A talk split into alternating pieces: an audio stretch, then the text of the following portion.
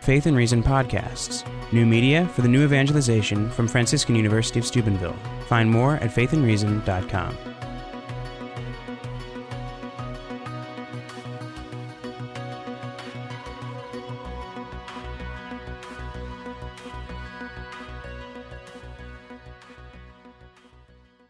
The Pontifical Academies Award is, um, it was started by John Paul II. Unfortunately, it's kind of dwindling now. But it was to recognize a um, scholar or institution under 35 years of age that had produced uh, either a work of research or a published work, a published, yeah, a publication. And so when my dissertation was published, I had lots of copies, and I didn't know that many people with um, insomnia. And so I happened to hear that there was this con- that the other thing is is that the academy gives it to a different discipline every year. And so the year that I finished my dissertation or that the dissertation was published, it was actually um, given, being given in theology to people who had focused in Thomistic studies. So I sent some extra copies, and lo and behold. So, but it, it was neat because it used to recognize um, the art uh, music, liturgy, all these different areas of study. And I just, it's a fantastic, it was a fantastic award. And unfortunately, like I said, it's been very much pared down.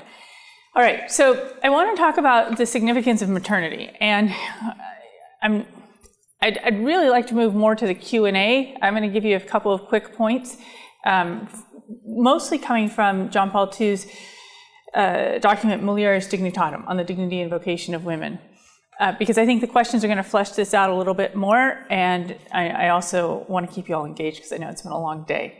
All right, so in Mulieris Dignitatem, he's looking at the two fundamental dimensions of woman's vocation virginity and marriage. And I point out that these are a challenge because our modern ear is kind of conservative, it has very narrow meanings of things.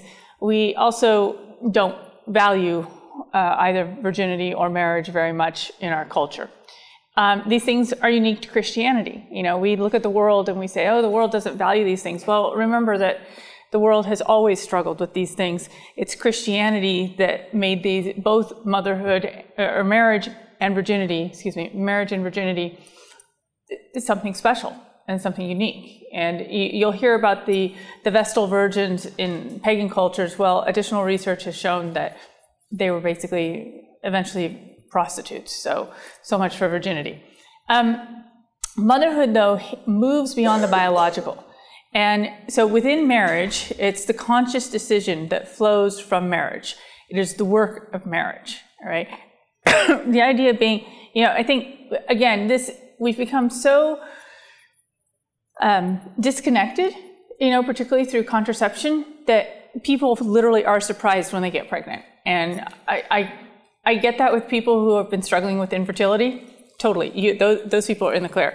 Um, or people who ha- just haven't gotten pregnant for a long time. Okay. But we're talking about everyday people who are engaged in marital intimacy or intimacy of a marital nature, marital kind, and they're surprised when they get pregnant, right? And that is a sign to, to me that we have really separated the procre- procreation from the unitive aspect of sex. And it is the work of marriage. And John Paul II emphasizes this in a lot of different places.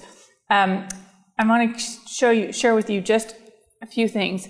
In number 18, he says that this biblical knowledge, now you know in the Old Testament to describe intimacy, it would say he knew her. And I always thought that that was because the um, scripture writers were, were, prudes and didn't want to say sex. And then I came to know it was a much more profound sense. It, it, points to a relational reality, which we can go into if somebody wants to pick that up in the Q&A.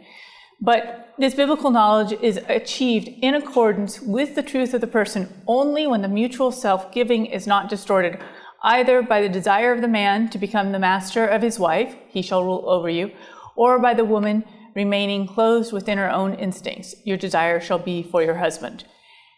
And Dr. Savage touched a bit on this. What I want to emphasize again is that this is the work of each spouse. And in other essays, he talks about the fact that husband and wife, when they are engaged in marital intimacy, they are thinking, I could become a parent. Obviously, you know, fertility, the way fertility works, that's not possible every time that a couple is intimate. but it should be in one's mind. This is what we should be thinking towards um, because of what's owed to the child. In a different place, and I've yet to track down the source on this, but John Paul II said that the child has the right to be conceived out of love. And similarly, Aquinas has a great section where he's talking about adultery and why is adultery wrong. So I was expecting a very dry academic answer. And um, he said, or actually, why is fornication wrong? And he says, because the child that could be conceived would not have the security that it needs for its education and formation. So, offspring and children, and this morning I spoke about this just the nature of love. It should be effusive, this should be a part of our relationships. And this is the work of each spouse. But we're going to, I want to move to specifically the terms motherhood and fatherhood.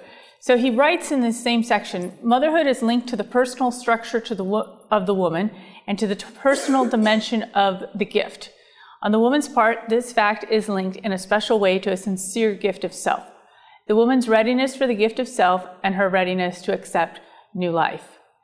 And you can go, you know, there's a lot that can be said about this. Um, the, the woman is the first to have the relation with the child and introduces the child to reality and so forth. And, but he says, this is a point that people some conservatives wrestle with because he says fatherhood depends in many ways on the mother because she experiences a more immediate and interior relationship than the father. So it's really the mother is the one who brings the, the father into this. He goes on to say that, um, that this is foundational. The mother's contribution is decisive in laying the foundation for a new human personality. This is, uh, this is where you learn what it means to be human. So my question is, and again, we can take this up in the Q&A. If the mother is uniquely tied to the foundation of the new human person, of the interior of the family in general, is the husband's special purview the marriage? And the reason I ask that is because in where when a woman is secure in her marriage, she's happy and she's a better mother. And the security of the marriage, it seems to me that the woman is entrusted with the family. I just wonder if the man is entrusted with the marriage. Again, pure speculation. So Moving on, and again, I apologize for the quickness here. This is the last slide, and I just want to make a couple points. He says, one cannot correctly understand virginity, a woman's consecration in virginity, without referring to spousal love. It is through this love that a person becomes a gift for the other. Moreover, a man's consecration in priestly celibacy or in the religious state is said to be understood analogously. So, I've given you some texts just so that we can work with for the conversation what I want to talk about, it, taking the, with these texts in mind, and the theme of the conference is the impact of maternity on society. Now, we know that there's a ton of sociological data that shows that it's very important for moms and dads to be involved in, in their children's lives. We know that children tend to do much better um, at home with mom or dad in some cases than they do in daycare, all right? And there's decades of mommy wars that I'm not even going to go into, all right? I want to just talk about this concept of maternity because as you remember this morning, I was talking about saying there's, there's obviously the biological sense, there's a spiritual sense, but there is more of a, a metaphysical or an ontological sense. The way in which women exist in relation to others, and correspondingly for men, existing in paternity, as in paternity, or excuse me, that's not even right, living paternity towards others. And the, the, the, the, particularly the relationality part that John Paul II points out there, to me, it really, it, it, it's the clincher because I see so many aspects in which our culture is unable to be relational. And I do wonder, is that because we are missing the experience of maternity, not just in the home, but a lived maternity that women are called to live in every aspect of their lives, whether they're, you know, changing diapers or designing rockets to go to the, the moon, but living, really, truly living maternity. And um, I'm also excited about being able to talk to you about this because you're my guinea pigs. I get to flesh this idea out. I want, I, I want the questions because this is fairly new and it needs to be unpacked. Um, and there's another book that prompted me, actually prompted me with all of my research, and that was the book called The Flight from Woman by um, Karl Stern, not to be confused with Howard Stern. And he was a Jewish psychiatrist um, trained in Freudian thought, and he became a Catholic. He wrote several books, and this book, The Flight from Woman, he says, you know, what's wrong with the world? Everything that's wrong with the world is because we've left out the feminine. And the feminine for him um, is he takes it, he approaches it from an epistemological level, all right, the way in which we come to know. And he says, since the time of Descartes, all of our reasoning is, you know, right, Descartes, I think, therefore I am, right? All of our reasoning has been contained within the head, which is very masculine. And he says, rather than also engaging the intellect, and the intellect has what I call an active receptivity, because the words passivity don't work in our culture. And even receptivity doesn't quite work. So I like the term active receptivity because it's a choice and a decision to be receptive, to be receptive to truth, to reality. And he points out that all these words, you know, the word matter actually is derivative of the word mater, meaning mother, right? And so it's just, um, this is, I, I, apologize, I can tell from your faces it might be, I might be getting too abstract, philosophical. So that's why I'm going to open it up to questions. I think this is just exciting because I do think that on all these different levels, we're missing um, maternity and, and, and our culture is suffering from it. And I don't want to have a mommy wars discussion. I don't want to talk about which is the best way to educate your children or to be a stay at home mom and how many kids you're going to have and whether or not you're going to breastfeed them. That's not what I'm talking about. I'm talking about a whole another level, a level that would apply to every woman, whether she is married, consecrated, single, etc. And correspondingly for men to live out paternity. So I'll open it to questions. Yes. Did you discover that we have, um, like, as this woman, this call to maternity before or after you were married personally, and also if it was before you were married, like, what did that, how did it itself? Um, I would say definitely before, because that was when I was doing my research. And it was funny because when Dr. Savage was talking about the, the gender theorists, I had a friend uh, when I was living in Rome, and uh, we both started graduate studies, and then she got married. And I used to watch her kids. We, we would time our spiritual direction appointments because we had the same spiritual direction director. So I would watch her kids while she went to spiritual direction. And so I'm immersed in these gender theorists that are telling me that, you know, these differences are all, you know, a, a, a culture or nature, excuse me, nurture, not nature. And then I'm spending, you know, even 15 minutes with with uh, you know a two-year-old and a three-year-old, and one's a boy and one's a girl, and I mean the difference is you know whatever, blow it out of the water. So I felt very early on, and I think too. Um, even as a young child, I kind of felt that maternal sense. But that's also, I mean, there's lots of things that can factor into that. All right, I'm the oldest and um, of four, and I have three brothers. But in most of the pictures of us when we're little, it's I'm the mother hen. I'm kind of gathering everybody in, you know, and so yeah, I would say definitely I, I sense the maternal, and also because I was in such masculine environments at times, not just being raised with my brothers, but I was the only girl on the debate team and so forth. I that was in high school. I realized that my presence was different, and that it could be that it could impact differently. I was only understanding it. I was probably understanding it more as a feminine presence than the maternal. I think the maternal has probably been an articulation through the study but there's always been something in me that's kind of recognized that. And you know, women, we walk into we walk into situations and we do change. We should change the environment. I mean, it should make the fa- it should be important that we're there. Just like it should be important if a man walks into a group of women, that should be a diff- there should be something different. Does that help? Sorry, sometimes I get way all over the place in my questions, so you just got to keep pushing. yes. Uh, for maternity and paternity, would you say that in a marriage is maternity and paternity lived out also towards each other for spouses? That's a great question. Okay, so St. Josemaría says that the wife's smallest child is her husband. And a lot of people don't like that. Um, but I think that there's a certain type of, the way that I understand him to be speaking, I, I usually try to take people um, assume the best in what they're saying. So I'm not, I, I, don't think he's saying that women need another child and their husband. I think he's saying that the same sensitivity and concern with which women see their children, they should demonstrate that towards their husband.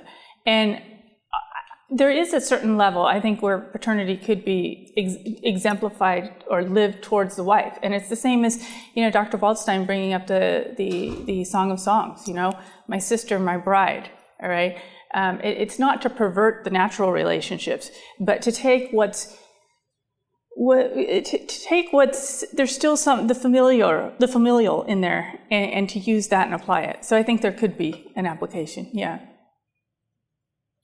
I'm not suggesting mummy 2.0 or people with daddy issues, those type of problems, all right? Dealing with health, healthy examples. Yes. Uh, so how would you distinguish the like femininity from?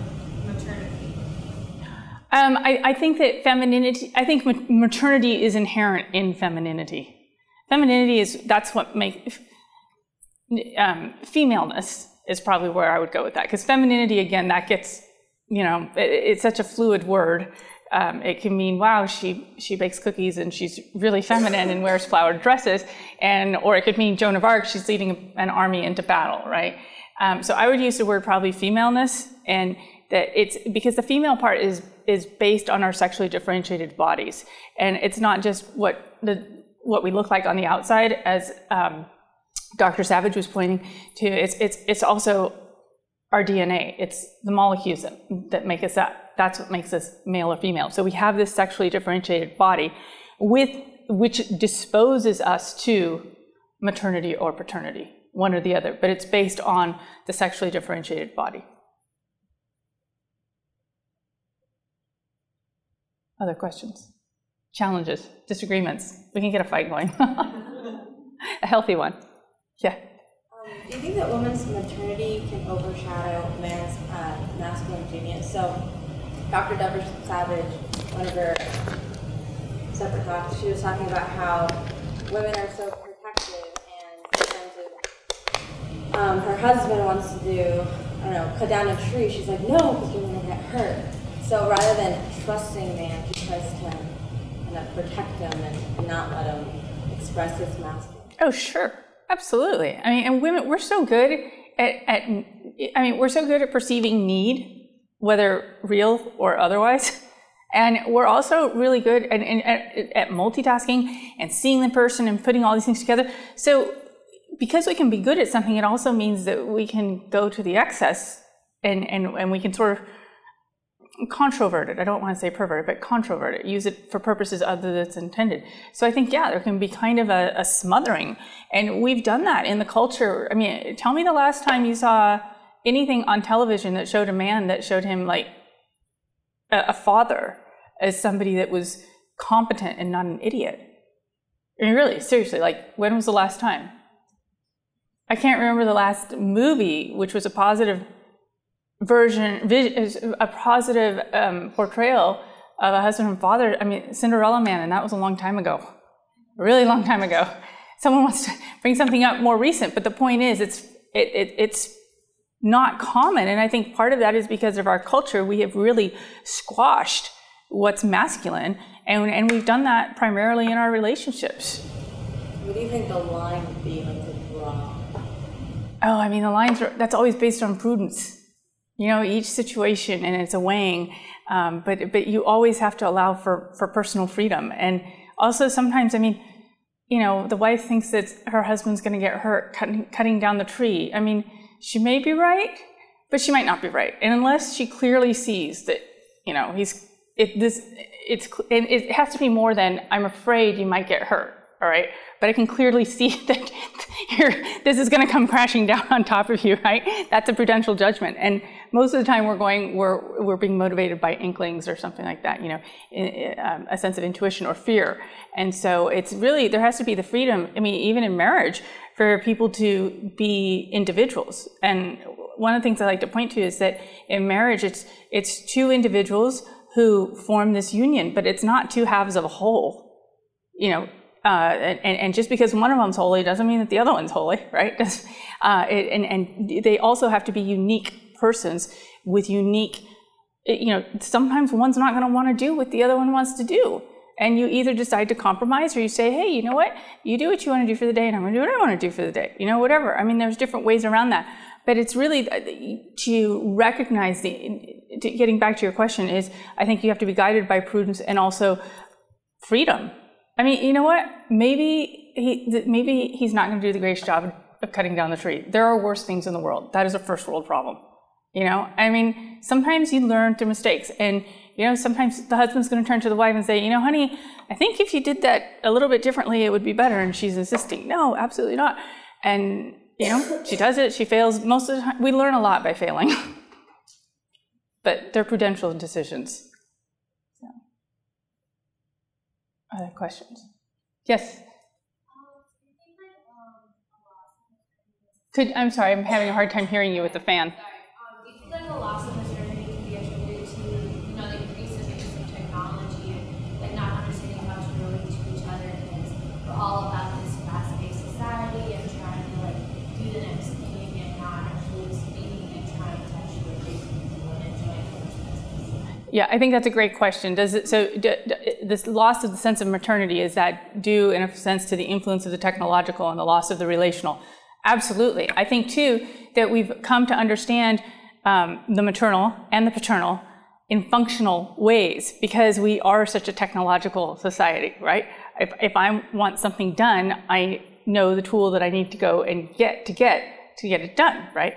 And, and so, and we're so focused, whether we're talking about extreme capitalism or Marxism, on what people do and what they produce, that we, we lose sight of the relational. And um, th- that's where I gave the example this morning of the woman at the conference who stood up and said, Every one of you can make a better peanut butter and jelly sandwich than I can. But I'm the only one that has a relationship with and named off each of her children.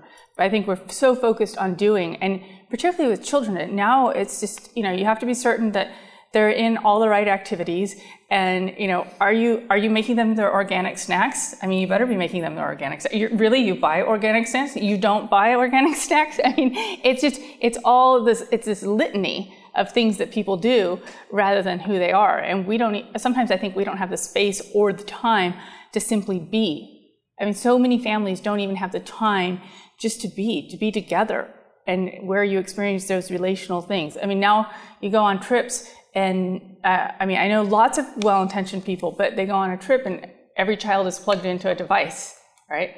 And I'm sorry, but those squabbles and everything, it's all part of becoming relational, right? And your parents saying, look, no ice cream, if I have to stop the car, you know, there's no ice cream, whatever. That's all part of learning how to be human. And instead, we're isolating people with devices and creating the I world. And I admit, I own a lot of these I devices but we're creating what I call an I world, which makes it very easy to not relate with people. So on the technology sector, I'd say there's two things. One, that we look at everything in terms of function and production or production.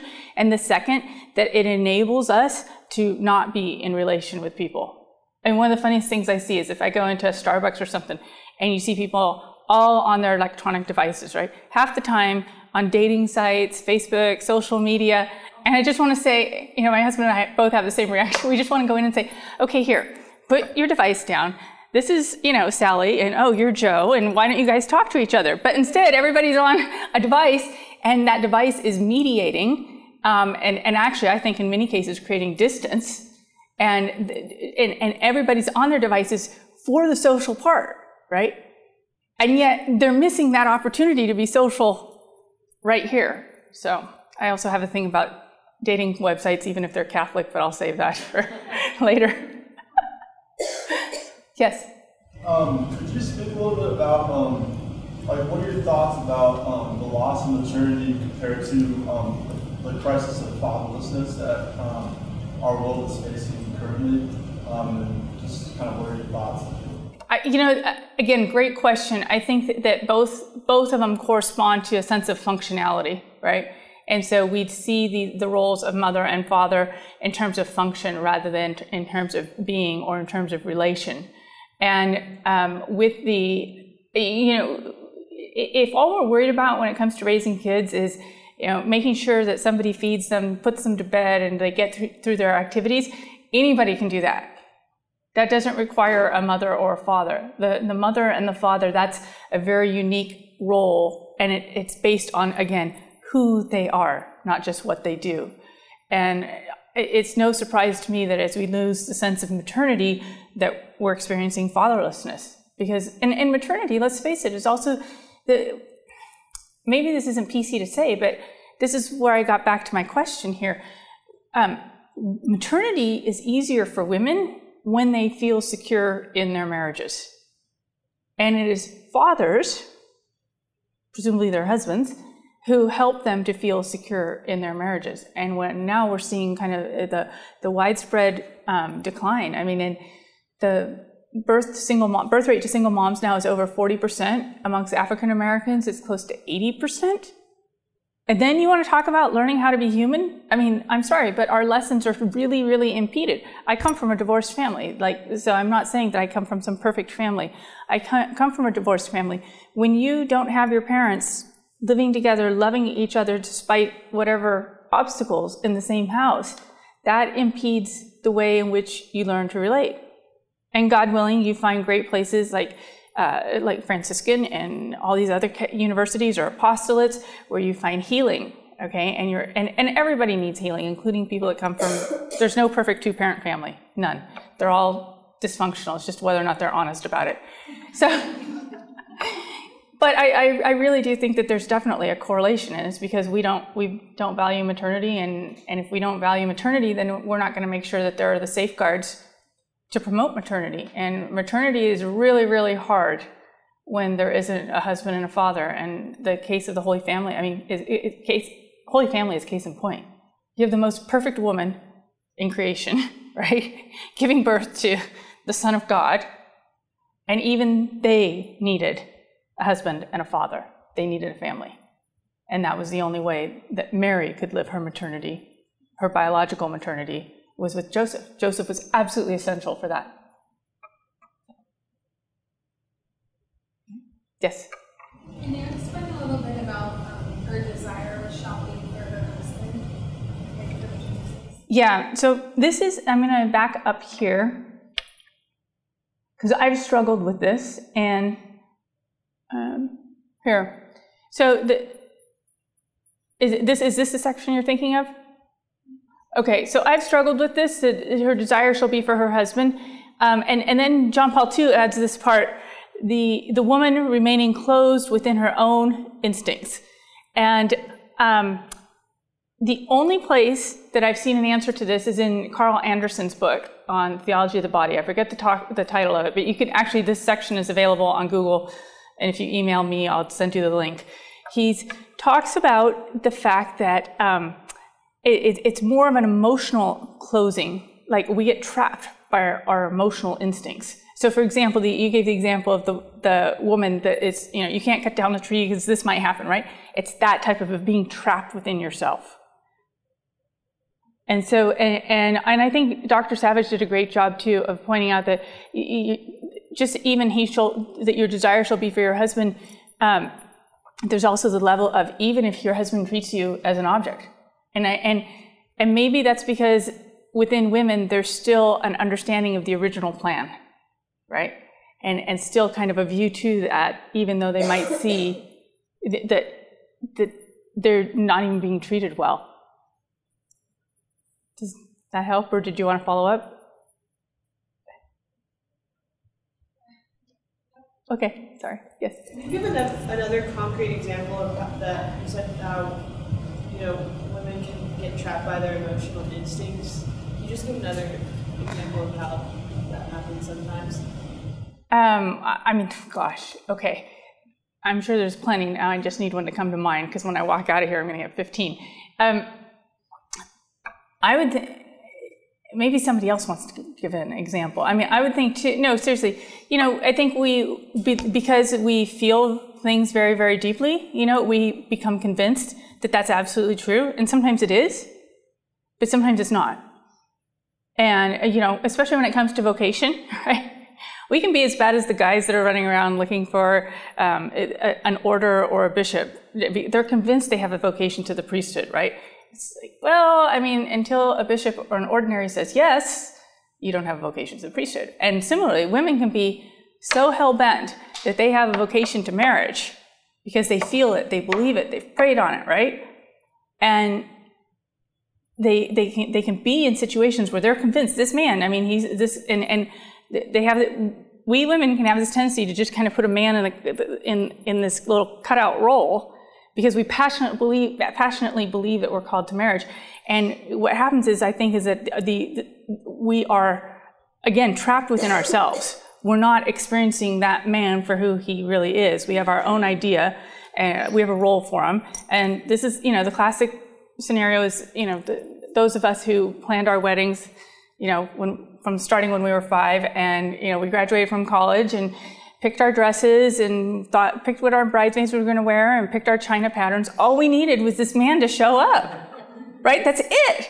Well, we become, I think that's an, an example of becoming so closed up within oneself that you actually preclude the possibility for, re, for relation and actually the, the possibility for encounter. And, and at that point, I mean, we look kind of crazy, and so the prospects of getting married are even slimmer. To be blunt, sorry. Any other questions? Yes. Um, so being in a culture that's so against maternity, uh, so unsupportive of it, um, I guess what are your thoughts or musings on like how we live out maternity, regardless of what you know, state of mind we're in or location we have, um, to to start to turn the tide or to you know to start to change hearts and minds about Okay, so I'm going to kind of think out loud. That's what most of this has been, as in case you haven't noticed, because I'm still working through all this in my own head. Um, I think maybe one way to articulate it is paternity and maternity are the sexually differentiated ways in which men and women care for others, right?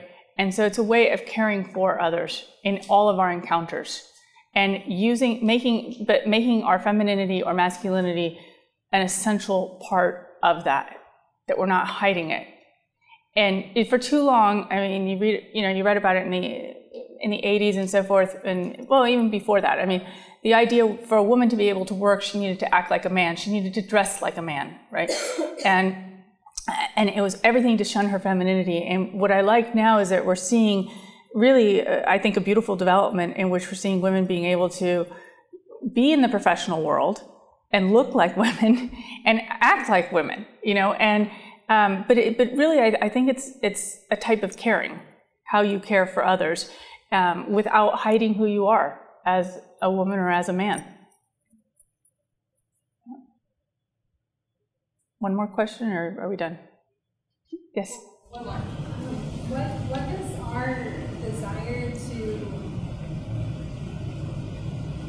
presentable have to do with our call to Beauty. Like, are you talking about beauty in terms of being presentable? Beauty and like just being clean and like putting ourselves together and like. Okay, I have a whole talk on that, but anyway, I think it's I, I think it's an essential part of it. And again, it's it's we're drawn by beauty, and and I think it's good if we're living. Um, it, it, it's not we want you know we, we keep saying well what matters is on the inside, but guess what? we do look at, at, at, packaging. We all look at packaging. I mean, how many people in here have bought a bottle of wine because they looked at the label? All right? Um, you know, why did they add tail fins to cars? Because it made them look fast, right? So marketing and packaging is a, it's, it's part of our reality. So I think um, personal care and, and uh, accentuating beauty is a really good thing it draws people, hopefully, it's drawing people into uh, an interior that corresponds to the exterior. But it's also a way, um, it, it, it's, people are drawn to beautiful things and beautiful people. And if you can use that beauty to point people elsewhere, um, I, I, think that's a wonderful thing. I give an example. There's a painting of um, Dante, right? So he wrote uh, the, the Dante's Inferno. So he, the purgatory and, and excuse me, Divine Comedy. Thank you. I'm so tired. Thank you very much. Anyway, Divine Comedy. Um, anyway, so there's, and we know that he fell in love with Beatrice for, at a very, she was very young, kind of nervous. Anyway, we're not going to go into that. But and he describes her in one of his poems in, um, in the Vita Nova, and he says that he describes her as he says she was looking up and I at her. So her gaze was towards heaven, towards God, and he was looking at her, so that caused him to look up. But it was by virtue of her beauty. So there's a painter, I think it's an Englishman, and he does this great painting, um, which if my desktop weren't so messy, I would show it to you right now. But anyway, um, if you want to come up and see it later, fine. It's this great painting of Dante standing on the Ponte Vecchio in Florence. So it's the one of the only bridges that wasn't blown up during World War II, and um, he's standing on it, not during World War II, uh, in his own time, and there are three women walking by, right? And so they personify um, paradise, purgatory, and hell. And each one of them is attractive. And so um, the woman that personifies hell, she's very, very buxom and she's dressed in red, you know, and she's gorgeous. And she's looking at Dante. And in purgatory, she's dressed in blue and, you know, she's not as provocative as hell, but she's, you know, and she's looking at Dante. And then there's Beatrice, who's dressed in yellow. And this is his, the, the part from the poem, the Nova Vita. She's looking up. And so while the two, while purgatory and hell are looking at Dante, Dante is looking at paradise. And so beauty, I think beauty can be used for, for good or for ill, but I'm a big fan of personal care and, and being able to use beauty to point people towards towards the divine ultimately. And we're drawn to beauty. That's normal. That's part of who we are. It's a wonderful part of who we are. And so call it self-grooming self maintenance, personal care. I think it's awesome. And the one rule that I use is I found when I was teaching high school, one of the kids asked me if it was a sin to use makeup. I kind of wrestled with it. Well, in the classroom, we found like this really old catechism, maybe from the 1930s or something, and it was fantastic. The rule was, again, it's all about prudence, right? It's all about the mean. Virtue is the mean. So the rule was as long as God can look down and recognize his creation, it's okay. Faith and Reason podcasts. New media for the new evangelization from Franciscan University of Steubenville. Find more at faithandreason.com.